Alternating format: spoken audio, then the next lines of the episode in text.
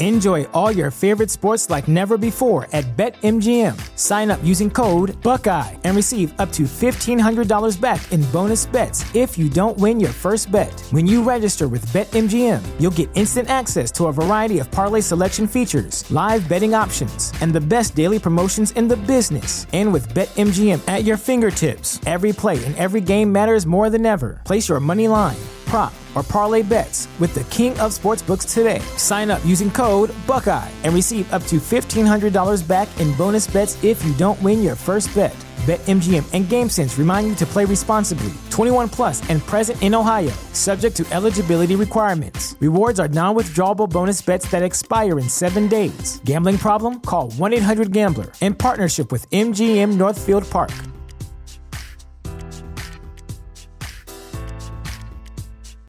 As humans, we're naturally driven by the search for better. But when it comes to hiring, the best way to search for a candidate isn't to search at all. Don't search, match with Indeed. When I was looking to hire someone, it was so slow and overwhelming. I wish I had used Indeed. If you need to hire, you need Indeed. Indeed is your matching and hiring platform with over 350 million global monthly visitors, according to Indeed data, and a matching engine that helps you find quality candidates fast. Ditch the busy work. Use Indeed for scheduling, screening, and messaging so you can connect with candidates faster. And Indeed doesn't just help you hire faster. 93% of employers agree Indeed delivers the highest quality matches compared to other job sites, according to a recent Indeed survey. And listeners of this show will get a $75 sponsored job credit to get your jobs more visibility at Indeed.com slash podcast. That's Indeed.com slash podcast. Terms and conditions apply.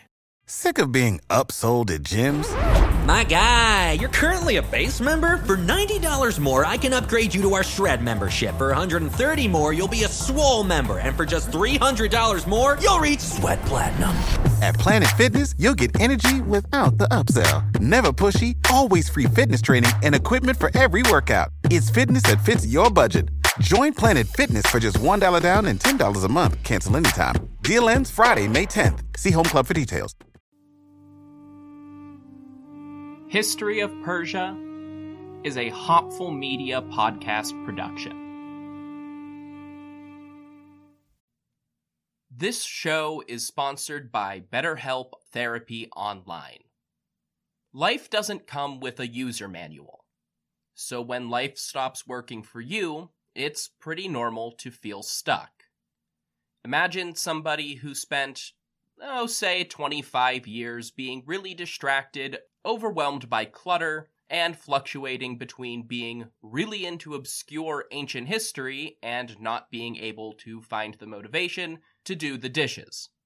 That person is me, and apparently, if there were a user manual to life, it might have told me that I have ADHD and should talk to my doctor about that.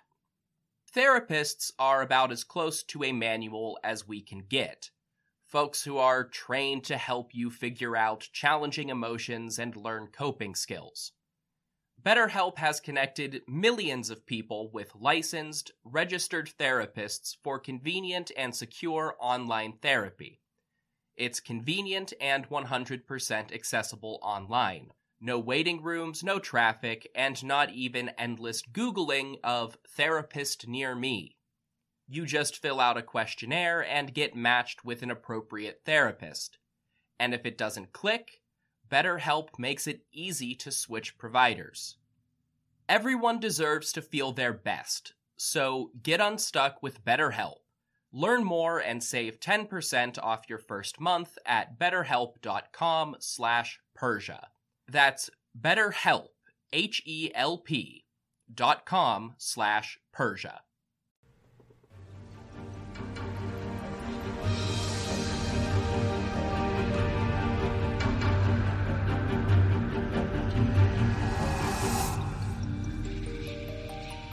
Hello, everybody, and welcome to the History of Persia. This is episode 16 Pharaoh Cambyses. I should also say, welcome back to a consistent flow of narrative episodes. I know there are some listeners who prefer storytelling to cultural analysis, so good news, that's more or less what we're looking at for the foreseeable future.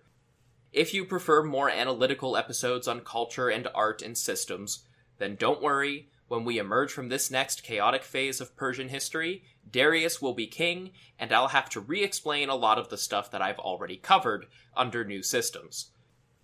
Before getting into this episode, I just want to note a few things. First of all, thank you to anyone who has provided feedback in the last couple of weeks. I'm doing what I can to make note of the things like my own presentation style and pronunciations of ancient words. I've also been corrected on a few things that I'll try and be aware of going forward. But the biggest thing that I should let everyone know about is a correction from episode 12, Iranian Religion. In that episode, I described the Rig Veda as being written down in India around 1000 BCE. This is just totally wrong and the result of me misunderstanding one of my books. There are no written records from India until around the 3rd century BCE. The Vedas were compiled into a single collection of oral records just around 1000. On a less severe but related error, in the same episode, I briefly said that the Yashts were written at a different time from the Gathas.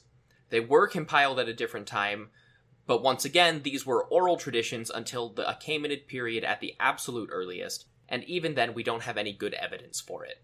My big takeaway is that it's hard for literate people to talk about recording ideas in terms that don't talk about writing, but I'll make a point to try and avoid it going forward. Two episodes back introduced us to the politics of the royal family in the aftermath of Cyrus the Great's death. In 530 BCE, the Persian throne and titles of the great king were passed to Cambyses. Technically, Cambyses II, if you include Cyrus's father in the same line of Persian kings. The last episode explained the Persian army as it functioned in the Teispid period, from its origins as Cyrus's own levied troops from Anshan around 550 BCE to Cambyses calling for a navy in the early 520s. That left our narrative on the precipice of Cambyses' invasion of Egypt. And I guess if we're going to invade Egypt and have any hope of following the events in the run up to that invasion, then we should probably know a bit about Egypt. Or more accurately, we should know a bit about Egypt as it stood in the late 6th century BCE.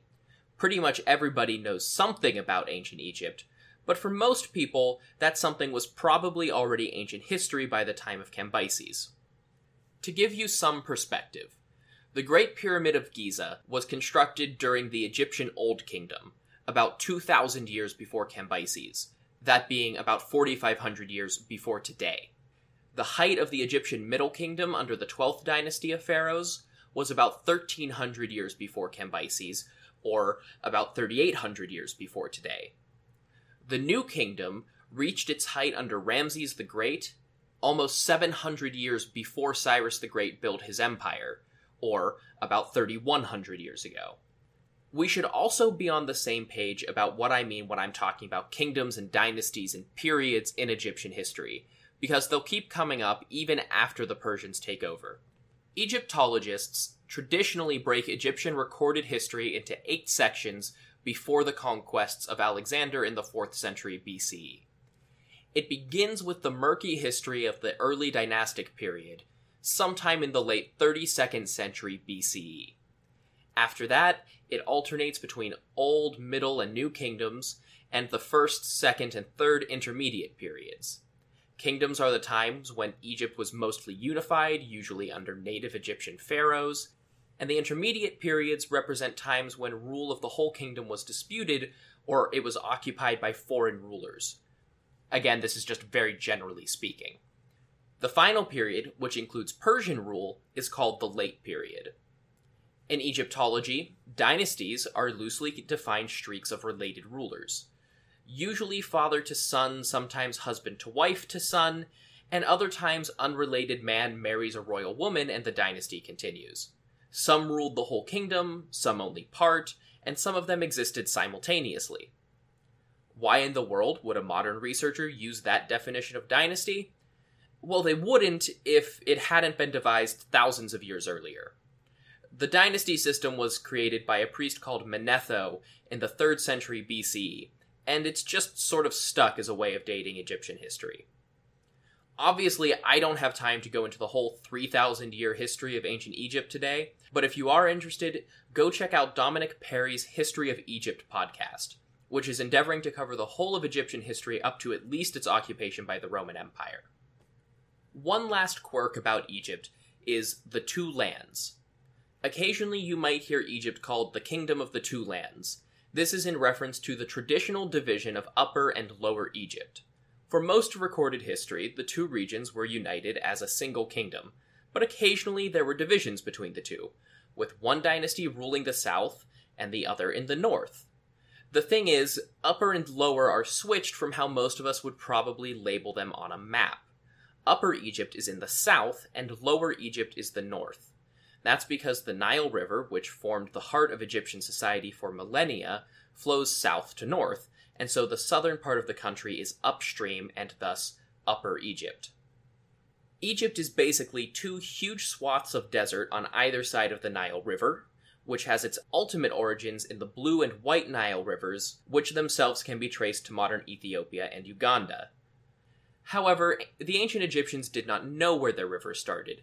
Their knowledge generally extended as far south as the sixth cataract of the Nile, and their power regularly reached the first or second cataract. Cataracts are sections of shallow rapids, with the first appearing around Aswan, just north of what is now Lake Nasser. In the north, they controlled the Sinai Peninsula and a swath of Mediterranean coastline, but the greatest feature of northern Egypt was the fertile land around the Nile Delta, that triangular area where the Nile branches out into many smaller channels as it enters the Mediterranean. The delta was, without a doubt, the greatest concentration of people, towns, and cities in the kingdom. So now you have a basic idea of ancient Egypt, and we can get into some history. The transition from New Kingdom through the Third Intermediate Period and into the Late Period actually began as part of events we've discussed in the earliest episodes of this podcast. I started episode 1 by discussing the general societal collapse at the end of the Bronze Age. Part of that was the end of the Egyptian New Kingdom, with the demise of the 20th dynasty. The third intermediate period is characterized by Egyptian infighting, and then by Nubian invasions from the south, and then the eventual Nubian conquest of Egypt. The 25th dynasty of Egypt was, in reality, the Kushite Nubian Empire, ruling Egypt as part of their kingdom. That ended, as discussed way back in episode 1, when the Assyrians invaded Egypt and pushed the Nubians out of Lower Egypt in 671 BCE. A year earlier, on the Nile Delta in the city of Sais, a nobleman had taken control of the city and declared himself pharaoh under the throne name Necho, claiming legitimacy from his distant relationship to the 24th dynasty. The Assyrians installed Necho I as their vassal ruler in Egypt, though they did not fully liberate Upper Egypt at that time. The reign of Pharaoh Necho I marks the end of the Third Intermediate Period, and in addition to being an Assyrian vassal, Necho cultivated an independent alliance with the young Lydian kingdom in Anatolia. Necho's son, Psamtik I, took power on his father's death, reconquered the rest of Upper Egypt, and declared Egypt to be independent from the Assyrian Empire, founding the 26th dynasty, also called the Saite dynasty, after their capital city. Despite that, Egypt remained on good terms with the Assyrians. And that's where we left Egypt in episode 1. But in episode 3, the Egyptians returned to the narrative because Psamtik's son, Necho II, attempted to defend the Assyrian rump state as it was pursued westward by the growing Babylonian and Median empires in two campaigns. Obviously, he was unsuccessful, and Egypt was pushed out of the Near East, with their power limited to their border with Babylon on the Sinai Peninsula.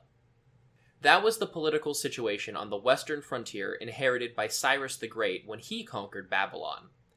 However, during the period of Babylonian ascendancy, Egypt was not idle. Necho II's son was Psamtik II, who launched a massive campaign into Kush, the Nubian kingdom that had conquered Egypt before the Assyrian invasion. Egypt did not completely conquer Nubia in this campaign, but the power of Kush was crushed. Psamtik II was also the pharaoh described in the Bible as offering aid to Judah in its first failed revolt against Babylon in 591 BC.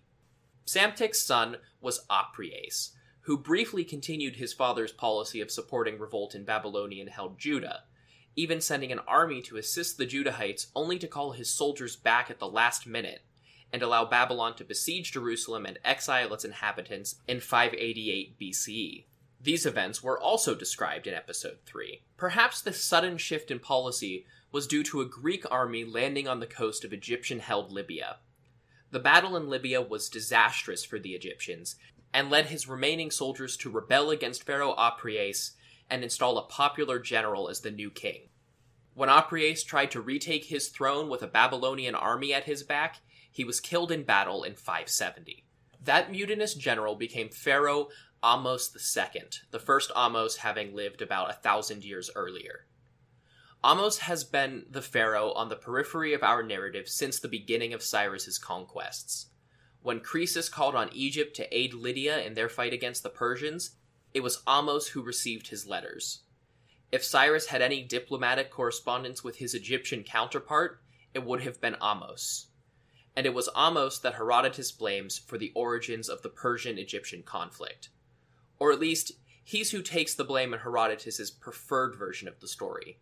As it happens, history's first historian offers several versions of events. I know, multiple versions of events on the history of Persia. Who'd have known? The thing is, every version Herodotus gives us reads like most of the historical figures are really petty teenagers. And in one case, that might just be because they are. One version, which Herodotus claims to have heard from an Egyptian, says that Cambyses was not actually the son of the Persian noblewoman Mandane at all, and that he was, in fact, the son of Cyrus and Nitetis, a daughter of the deposed pharaoh Apries, who had been married to Cyrus. Herodotus dismisses this version outright. He very well might have heard this story when he visited Egypt, but if he did, it was probably fabricated after Cambyses' lifetime to bolster Persian legitimacy in the satrapy of Egypt. If the great king was actually the legitimate descendant of a previous pharaoh, that would have made Cambyses a legitimate heir to the throne, which he obviously was not, but it would have justified his conquest of Egypt from Ahmose. Herodotus tells a second story, which he says that he did not personally believe, and that says that Cambyses was indeed the son of Cassandane, but Cassandane fell out of favor with Cyrus the Great, and Nitetis of Egypt became Cyrus's favorite wife. As a child, Cambyses swore vengeance on behalf of his mother against the Egyptians. This story fits in well with some of the more damning stories about Cambyses that developed after his death, and it still doesn't square with everything else we know about Persia under Cyrus, though admittedly most of that information also comes from Herodotus. The version that Herodotus settled on as the quote unquote true version of events is no less motivated by a personal vendetta. But in true Herodotus fashion, it makes the losing kings of the 26th dynasty into the bad guys who get their just comeuppance. The story once again begins with Cyrus, but rather than getting a wife from Egypt, he gets a doctor. Specifically, an eye doctor. I guess the King of Kings was having some trouble seeing as he got older. Pharaoh Ahmose used this as an opportunity to appoint a troublesome physician from his court to go to Persia as a sort of forced exile. The man's name was not mentioned by Herodotus.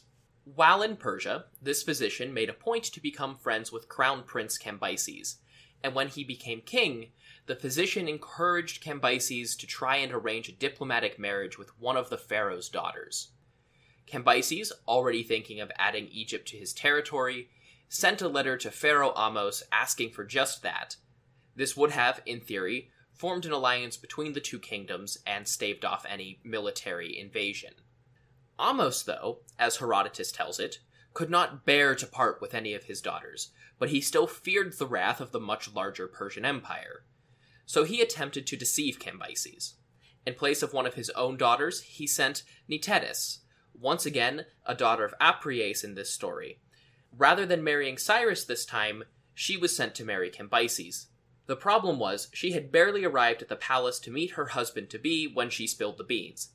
Nitetis immediately explained the whole situation, and Cambyses was furious with the pharaoh for this ruse. And so Cambyses decided to march on Egypt, and that physician, who Herodotus never mentions again, gets his revenge, presumably. Do I buy any of those stories as a historian? Not for a second.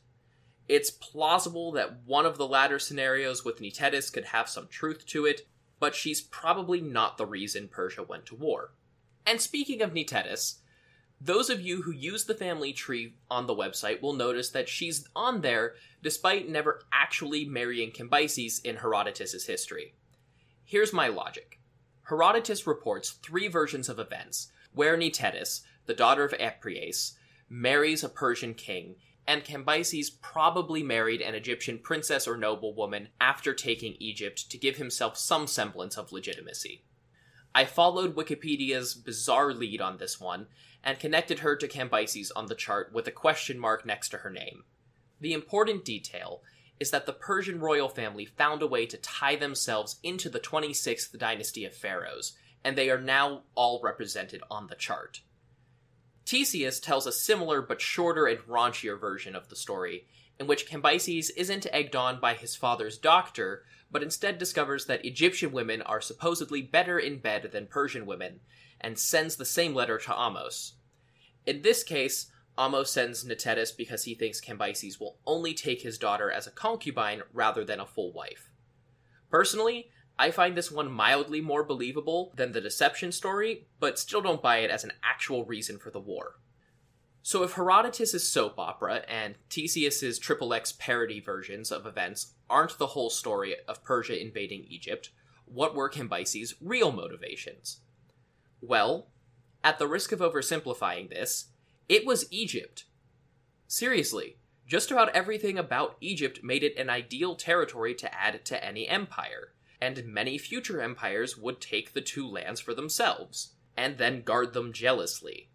It was perfectly located on trade routes, both through the Mediterranean Sea, connecting them to all the Greek cities dotting the coastline from Spain to Anatolia, as well as Phoenician colonies like Carthage, and trade routes through Africa from oases in the northeast Sahara and trade up from Nubia and the tribes further south along the Nile River.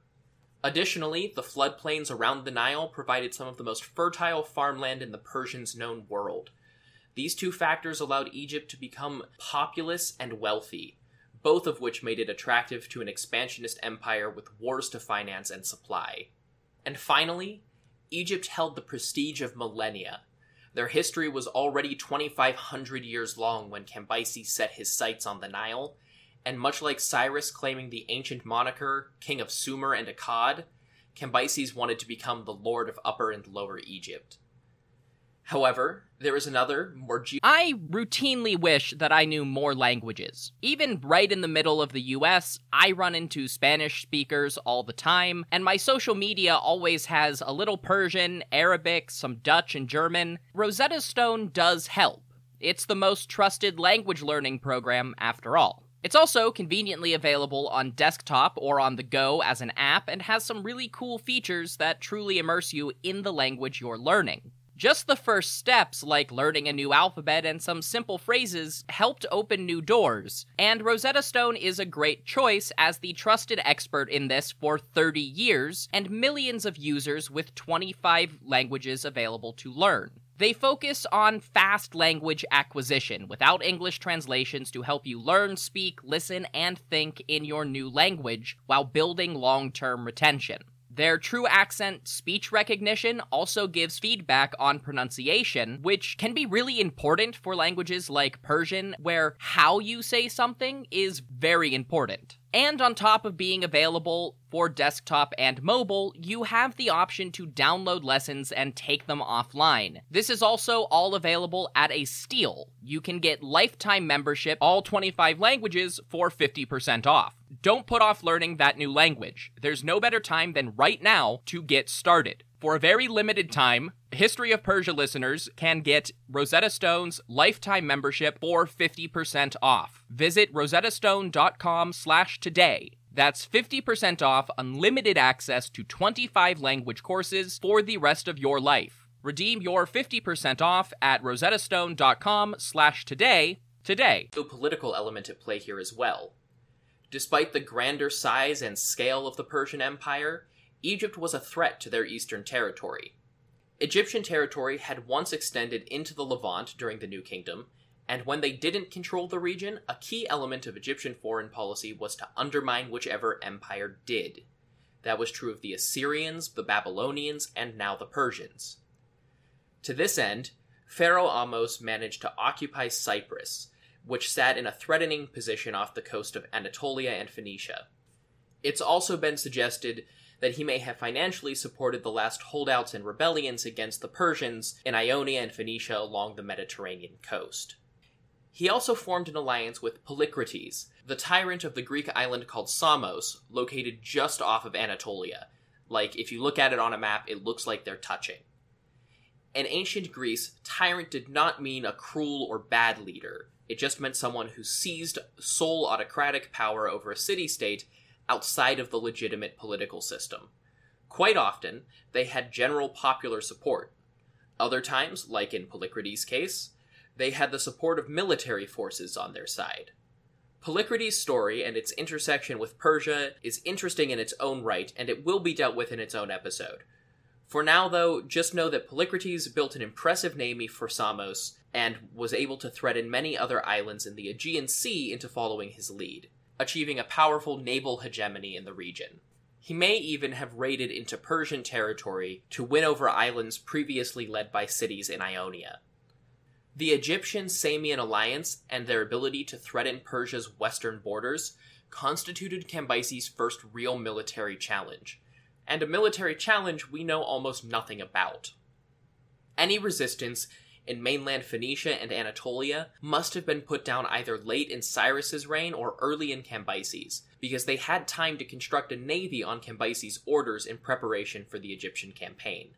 This navy was used to establish Persian control over the many islands that sat off the coast and had thus far remained independent, except for Samos and its allies. They were allowed to remain independent because Polycrates recognized the change in the wind and abandon his alliance with Egypt in favor of a new arrangement with Persia. Why the tyrant decided to switch teams is unknown. Perhaps he was offered a position as a new client king or satrap over a theoretical province comprised of all the islands in the Aegean. Whether that was true or not, he almost certainly felt threatened by the sudden appearance of a much larger fleet than his own.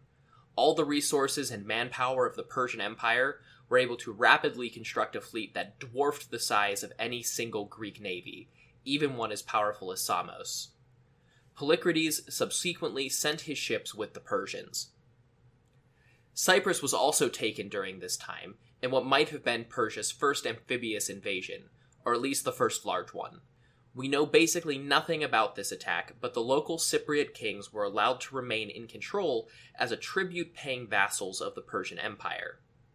That attack may have been before or concurrent with the massive land invasion that Cambyses was assembling in Palestine, specifically on the plains outside of Acre, at the time considered a Phoenician city. A Persian camp was identified by archaeologists in this region just last year, which they think might have been the staging ground for Cambyses' invasion. A link to an article will be in the episode description. And unfortunately for Egypt, Polycrates was not the only Greek to defect around this time.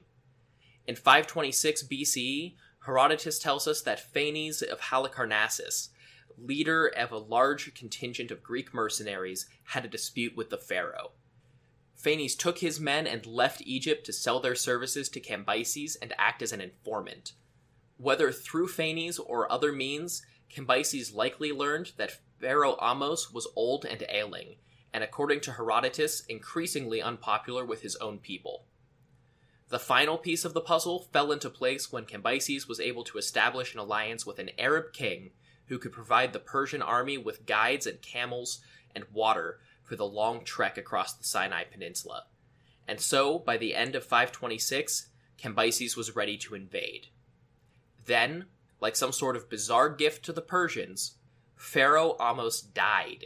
He was succeeded by his son, who took the throne name Psamtik III, and it was this third Psamtik who would face the Persians. In 525 BCE, a Persian army comprised of soldiers, support, and camp followers from around the empire, a force of Greek mercenaries, and their Arab guides reached the easternmost branch of the Nile Delta, where they found the city of Pelusium and an Egyptian army guarding it, comprised of native Egyptians and a small cohort of remaining Greek mercenaries. Herodotus then gives us almost no information about the battle, aside from telling us that it was a disaster for the Egyptians, and Psamtik and his army beat a hasty retreat to their capital in Memphis, just south of the Nile Delta. and like previous campaigns, I'll put a map of these locations up on the website. The so called father of history is much more concerned with a story about the Greek mercenaries on the Egyptian side kidnapping the family that Phanes had left in Egypt and drinking their blood, which is horrifying and also useless to a modern historian. The later Hellenistic author Polyaenus reports a different version of the Battle of Pelusium, in which Cambyses is forced to besiege the city, but unable to deploy siege engines against the barricades set up by the Egyptians, he was then forced to wait until naval support was able to come down the river. This is similar enough to the next battle to be suspicious, but the grand takeaway is that Pelusium was still a decisive victory for the Persians. Polyaenus also provides a version of events that was already considered legend in the 2nd century BC. This is the story of Cambyses ordering his army to attach cats to their shield or carry them because the Egyptians held cats to be sacred and would refuse to fire arrows at the Persians. Like I said, it was already considered a legend back then, and probably has to do with stories of Cambyses mocking Egyptian religion, but it does make for some really ridiculous artwork. From Pelusium, Cambyses and his army followed the pharaoh south to Memphis, where they were forced to besiege the city and were consistently repelled by an impressive fortification called the White Wall. Herodotus unfortunately doesn't tell us a lot about that wall, other than that it could not be taken without naval support on the Nile River. Before too long, though, Persian ships sailed up the Nile and breached the White Wall. Memphis was taken, and Pharaoh Psamtik III was captured after only six months on the throne. Herodotus then paints a conflicting picture of Cambyses, but also one that retraces a more morbid version of the events following Cyrus's conquest of Lydia and capture of Croesus. Psamtik was made to watch as a procession of Egyptian notables, led by his own son, were brought out with a horse's bit in their mouths and ropes around their necks to be executed. The defeated pharaoh was so caught up in his own misery that he did not cry out in anguish until he saw a close personal friend being led away. When questioned about not crying earlier, Cambyses was actually moved by Psamtik's response and ordered that the prisoners not be executed, much like Cyrus and the execution of Croesus. Unlike Croesus, though, Psamtik's son was said to have already been cut down when the order was given. Herodotus also tells us that Cambyses attempted to follow his father's generous footsteps and offered Psamtik a comfortable exile in Persia that would begin when the former pharaoh traveled east with the king of kings, only after everything was settled in Egypt. After Memphis, Cambyses went northwest to Sais, the ancestral capital of the Saite pharaohs he had just conquered. There, he participated in all of the requisite Egyptian religious rites to be invested as the new pharaoh, the first of the 27th dynasty. In another stark contrast, Herodotus also says that he had Pharaoh Ahmose's mummy exhumed, mutilated, and burned as vengeance for his earlier betrayal. There's really no evidence for or against this outside of Herodotus, but it is another story that fits in with a whole litany of stories about Cambyses disgracing Egyptian beliefs, which I keep mentioning but won't discuss just yet. Regardless of any upheaval immediately following the initial conquest, the Egyptian written and archaeological record shows very little disturbance after 525. Religious rites were carried on up and down the Nile as usual, and Cambyses assumed all of the titles and roles of the pharaoh, descendant of the gods Re, Horus, and Osiris, with the Egyptian name Masuti Re as his pharaonic throne name. In all of this, the Egyptian navy is never mentioned. After all the hype and build up around Cambyses' navy and naval alliances, we never hear about it actually being deployed against Egypt. Surely ships were used to carry supplies, and maybe its primary military use was actually to help take Cyprus, but it still seems kind of surprising that we hear nothing about a naval battle, given how integral the Persian navy was supposed to be. One explanation might be found in Cambyses' new favorite advisor in Egypt, a local notable and physician who might have been the inspiration for the physician in Herodotus's earlier story, called, and Ra forgive me here, Horesnet who also happened to have been Pharaoh Ahmose's chief admiral. So we have the former Egyptian admiral of the fleet acting as Cambyses' new best friend. Antesius explicitly calls Wejheresnet a traitor, so it seems that Egypt suffered a third betrayal in all of this, and Psamtik III was actually betrayed by his own navy as well. Wejheresnet then guided Cambyses in his duties as pharaoh, advising him on how to portray himself as a proper Egyptian king, what ceremonies to attend, what religious duties to perform, which temples and schools to fund, and what to do with his troops that would not upset his new subjects. One key example of this was telling Cambyses to move his garrison out of Sais to avoid desecrating the many sanctuaries and temples in the city. To the west, according to Herodotus, the people and cities of Libya willingly sent tribute to the Persians and joined the Persian Empire of their own accord. Herodotus says this extended all the way to the Greek city state of Cyrene, but many historians don't place that fully within the empire until the reign of Darius, leaving Cyrenaica's status under Cambyses kind of unclear. What is clear is that sometime within the tumultuous next 20 years, Cyrene and the surrounding area fell under Persian control. Herodotus reports several additional campaigns, all of which modern historians call into question for one reason or another. Some are dismissed outright, like a plan to attack Carthage that was never carried out. Carthage was a popular target for campaigns that never were with ancient Greek authors, partly because of its significance and wealth, and partly because of its regular conflicts with Greek cities in Italy. Herodotus also describes two failed military campaigns that make just a little bit more sense and probably weren't the spectacular failures he makes them out to be. The first was to secure the Oracle of Amun, an important Egyptian temple in the Siwa Oasis, which was about 800 kilometers or 500 miles west of Memphis, or about half of that south from the Mediterranean coast. Neither journey, traveling hundreds of miles through the desert with an army, would be easy or pleasant, and Herodotus says that the whole army Cambyses sent off to Siwa was lost in the desert, never to return. The issue is, despite centuries of looking for archaeological proof of a lost army, none has ever been found, and the Oracle of Amun remained in contact with Cyrene and Egypt throughout the Persian period. Many historians pass this story off as Herodotus trying to mirror Cambyses' expedition away from the Nile with Darius's later expedition away from the Danube in Eastern Europe. The second failed campaign has more of a plausible explanation. Herodotus describes it as a disastrous attempt to conquer the Ethiopians, which probably requires some explaining on its own because we haven't mentioned Ethiopia at all yet, and it seems really sudden to march thousands of miles to a place that most of the ancient European and Near Eastern kingdoms didn't really understand. Most of this confusion is because we're not actually talking about Ethiopia, the country in the Horn of Africa, we're talking about Nubia, the kingdom immediately south of Egypt in modern Sudan. The confusion comes from how the words Ethiopia and Ethiopian have evolved since ancient Greece. Today we associate it with the specific country that can trace its roots back to the Aksumite kingdom of the 1st century CE.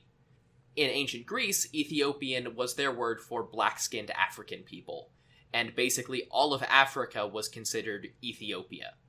Nubia is a name Westerners have used for whatever people sat south of Egypt since about the 4th century CE, and Kush refers specifically to the Nubian kingdom that has been contemporary with our narrative up to this point. I hope that clarifies some of the more confusing terminology that you might encounter if you choose to read about this elsewhere. For centuries, it had been a mark of Egyptian kingship for Pharaoh to lead at least a token campaign south of the First Cataract. Given Wejheresnet's other advice, it's reasonable to think that this is the sort of campaign that Herodotus was trying to describe. So when Cambyses marched south with his army, they first would have secured Thebes, the ancient capital in Upper Egypt, and then continued south, pushing beyond the Saite border at the first cataract of the Nile and into Nubian territory. Herodotus makes this out to be a full invasion trying to conquer all of Nubia, and disastrous for the Persians. He also says that the youngest of Cambyses' sister wives, Roxane, accompanied him on the expedition and died of a miscarriage, and that the Nubians not only repelled the Persians, but slaughtered them. The thing is, that doesn't really square with reality. I guess Roxane's death mostly does, because taking a pregnant woman on a long military march through the desert seems like a plausible route to complications and miscarriage, even if Herodotus's moralizing criticisms of Cambyses in the story don't make a ton of sense. But the Persian defeat in Nubia doesn't really work out with the other evidence. First of all, it would have been a baffling choice to mount another full invasion with Egypt so recently subjugated. But for a kingdom that so easily defeated the Persian army, the Nubians were really quick to start paying tribute. In another passage, Herodotus reports that Ethiopia was a tribute paying province or vassal of the Persians after Cambyses' conquest of Egypt. The version of events that most modern historians have decided on based on all of this is one where Cambyses marched south, probably to about the second cataract of the Nile, and made northern Nubia into a sort of tribute paying buffer zone under Persian influence, if not an outright satrapy. The idea of a massive loss for the Persians is chalked up to a consistent string of later stories invented or altered to make Cambyses look reckless and unstable.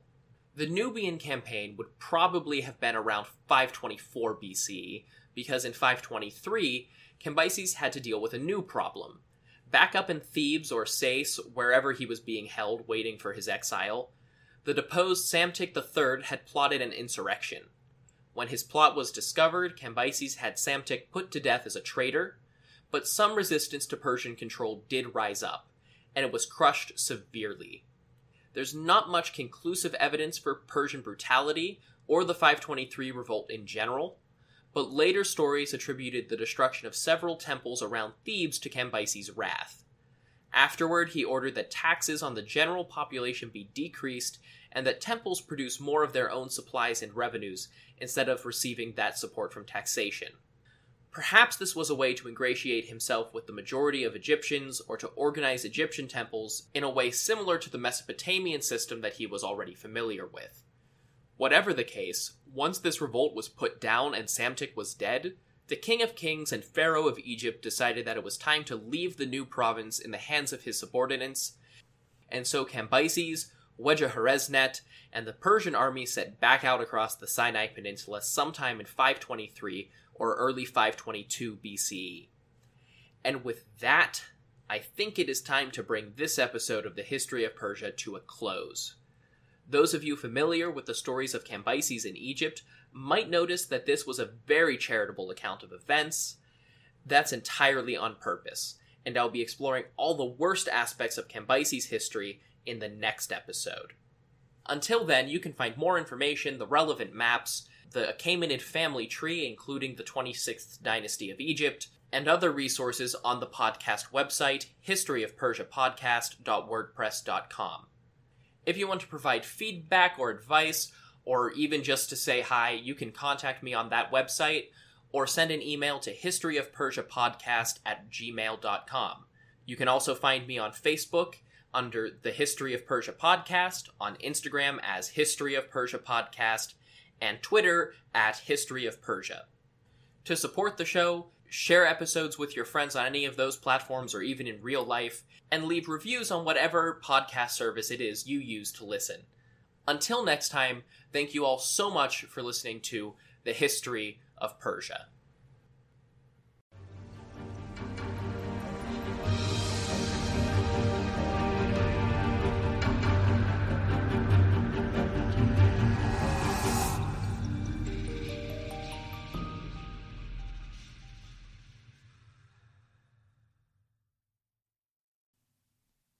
Hey everybody, you may have recently started hearing a little blurb about Hopful Media at the start of each episode, before the ads. There's a full announcement just after episode 83, but I wanted to slip this message into the backlog so you'd know what was going on. Absolutely nothing of substance has changed, and History of Persia is just as independent as ever the HOP in Hopful is literally my acronym for History of Persia. This is just a little bit of behind the scenes stuff for building a brand to cover potential future projects. If and when that happens, you'll hear about it in this feed first. Thanks for listening. Support for this podcast and the following message come from Corient Corient provides wealth management services centered around you. They focus on exceeding your expectations and simplifying your life. Corient has been helping high achievers just like you enjoy their lives more fully, preserve their wealth, and provide for the people, causes, and communities they care about. As one of the largest integrated fee only registered investment advisors in the U.S., Corient has deeply experienced teams in 23 strategic locations. Corient has extensive knowledge spanning the full spectrum of planning, investing, lending, and money management disciplines. Leverage Corient's exclusive network of experts to craft custom solutions designed to help you reach your financial goals, no matter how complex they may be. Real wealth requires real solutions. For more information, connect with a wealth advisor today at corient.com. That's C O R I E N T.com. Corient.com. You know how to book flights and hotels. All you're missing is a tool to plan the travel experiences you'll have once you arrive. That's why you need Viator. Book guided tours, activities, excursions, and more in one place to make your trip truly unforgettable. Viator has over 300,000 travel experiences to choose from. Everything from simple tours to extreme adventures and all the niche, interesting stuff in between. So you can plan something that everyone you're traveling with will enjoy. Real traveler reviews give the inside scoop from people who've already been on the experiences you're considering. So you can plan with confidence. Free cancellation helps you plan for the unexpected. And 24 7 customer support means you can travel worry free. Download the Viator app now and use code Viator10 for 10% off your first booking in the app. Find travel experiences for you. Do more with Viator. Sick of being upsold at gyms? My guy, you're currently a base member. For $90 more, I can upgrade you to our Shred membership. For 130 more, you'll be a Swole member. And for just $300 more, you'll reach Sweat Platinum. At Planet Fitness, you'll get energy without the upsell. Never pushy, always free fitness training and equipment for every workout. It's fitness that fits your budget. Join Planet Fitness for just $1 down and $10 a month. Cancel anytime. Deal ends Friday, May 10th. See Home Club for details.